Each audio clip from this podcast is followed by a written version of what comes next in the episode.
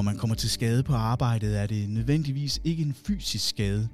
Skader på psyken kan nemlig også være en arbejdsskade. PTSD er nok den mest kendte psykiske arbejdsskade, men der er flere. En psykisk arbejdsskade kan opstå som følge af en arbejdsulykke, men også som følge af en længerevarende arbejdsmæssig påvirkning. Det er det, der kaldes en erhvervssygdom. Jeg har fået besøg af en specialist, nemlig erstatningsadvokat Charlotte Marie Schmidt Christensen. Velkommen. Tak, Lars. Vil du ikke uddybe, hvad en psykisk arbejdsskade er? Jamen, du har jo lige været lidt inde på det, øh, og det er rigtigt, at en psykisk arbejdsskade kan både opstå som følge af en ulykke på arbejde, men også som følge af den her arbejdsmæssige påvirkning over længere tid. Øhm, det er selvfølgelig sådan, at de psykiske arbejdsskader ser vi rigtig tit for folk, der arbejder i øh, med pædagogisk arbejde, øh, for eksempel på bosteder osv., men det kan selvfølgelig også være, at man får en psykisk skade af en fysisk skade. På den måde at forstå, at hvis man er i livsfare og, og falder tre meter ned fra et tag, og, og dermed får en fysisk skade, men også en, en psykisk skade. Ikke?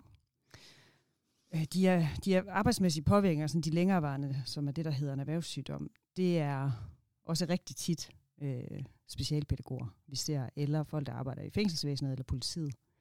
Og det er selvfølgelig, hvis man har haft et arbejde, som har været psykisk rigtig hårdt i overvis, øh, så kan man få en, en psykisk arbejdsskade på den vis også. Hvis så vi står i den situation, at, øh, at man øh, har en psykisk arbejdsskade, eller får det, hvem er det så, der skal anmelde sådan en? Det er faktisk helt de samme regler, som det er med de fysiske skader. Og det vil sige, at hvis det er en ulykke, så er det egentlig arbejdsgiver, der har pligt til at anmelde skaden. Under nogle visse betingelser selvfølgelig. Hvis arbejdsgiver ikke gør det, så har man også selv mulighed for at anmelde det direkte til arbejdsmarkedets erhvervssikring. Det er det, der i gamle dage hed Arbejdsskadestyrelsen. Erhvervssygdommene er det er også det samme som med de fysiske skader. Øh, der er det lægen, der anmelder det. Og der er selvfølgelig nogle frister, man skal være opmærksom på her. Anmeldelsesfrist er et år. Og hvis det er en ulykke, så er det jo nemt at regne ud, hvornår der er gået et år. Men for erhvervssygdommene er det sådan, at året regnes fra, man af en læge har fået at vide, at den sygdom, man har, kan skyldes ens arbejde. Hvad, øh, jeg kunne forestille mig, at det måske kan være sværere, fordi det der med psyken er jo, er jo ikke noget, vi sådan umiddelbart kan se, som man ville kunne se en brækket arm eller en mistet finger. Hvad skal der til for, at sådan en, øh, en øh, psykisk arbejdsskade den bliver anerkendt? Det er faktisk sværere. Jeg tror på ulykkessiden er det måske stadigvæk lidt sværere end en fysisk arbejdsskade, men i hvert fald meget lettere end en erhvervssygdom.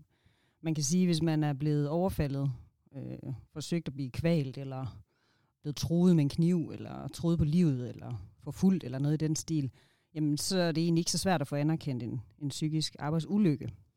På erhvervssygdomssiden er det noget vanskeligere. Øhm, der er den her erhvervssygdomsfortegnelse, som man også kan læse lidt mere om ind på vores hjemmeside. Øhm, og den har ikke ret mange af de her psykiske diagnoser direkte skrevet ind. Og når man har en sygdom, som ikke står på den her liste, så er det meget mere vanskeligt. Men man kan sige, den mest kendte, som du også nævnte før, det er PTSD.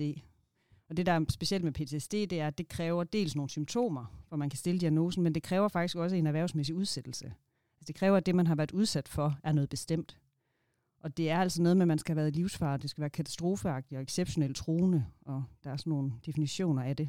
Så diagnosen kræver begge dele, både symptomer på sygdom, men også den her specifikke udsættelse.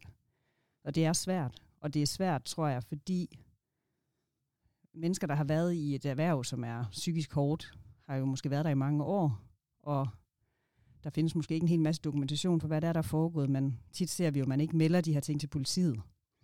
Og så har man fået en ny leder, og man har fået nye kollegaer, og hvem kan huske, hvem der gjorde hvad, hvornår for 10 år siden. Ikke? Så det er vanskeligt. Ja, så du har næsten øh, svaret på mit øh, sidste spørgsmål i den her omgang, fordi er det, er det så meget sværere at få anerkendt en psykisk arbejdsskade frem for en fysisk? Det er i hvert fald sværere. Og det er det, fordi som du selv siger, man kan ikke se det. Det er rigtigt, hvis man har mistet den ene arm. Det kan alle jo se. Og man kan nemt konstatere, om der er sammenhæng mellem det, man har været udsat for, og så skaden. Men det er uanset hvad lettere, hvis det sker ved en ulykke, hvis man får en, en psykisk lidelse eller nogle symptomer af det. På hjemmesiden stormadvokatfirma.dk, der kan du finde flere informationer om arbejdsskader og selvfølgelig også øh, de her psykiske arbejdsskader. Sidder du med spørgsmål, som du ikke har fået svar på her, eller kan finde svar på på hjemmesiden, så er du altid velkommen til at kontakte Charlotte eller en af hendes kolleger. Kontaktinformationerne dem finder du også på hjemmesiden. Du har lyttet til Storm Jørne. Mit navn er Lars Lyngdal.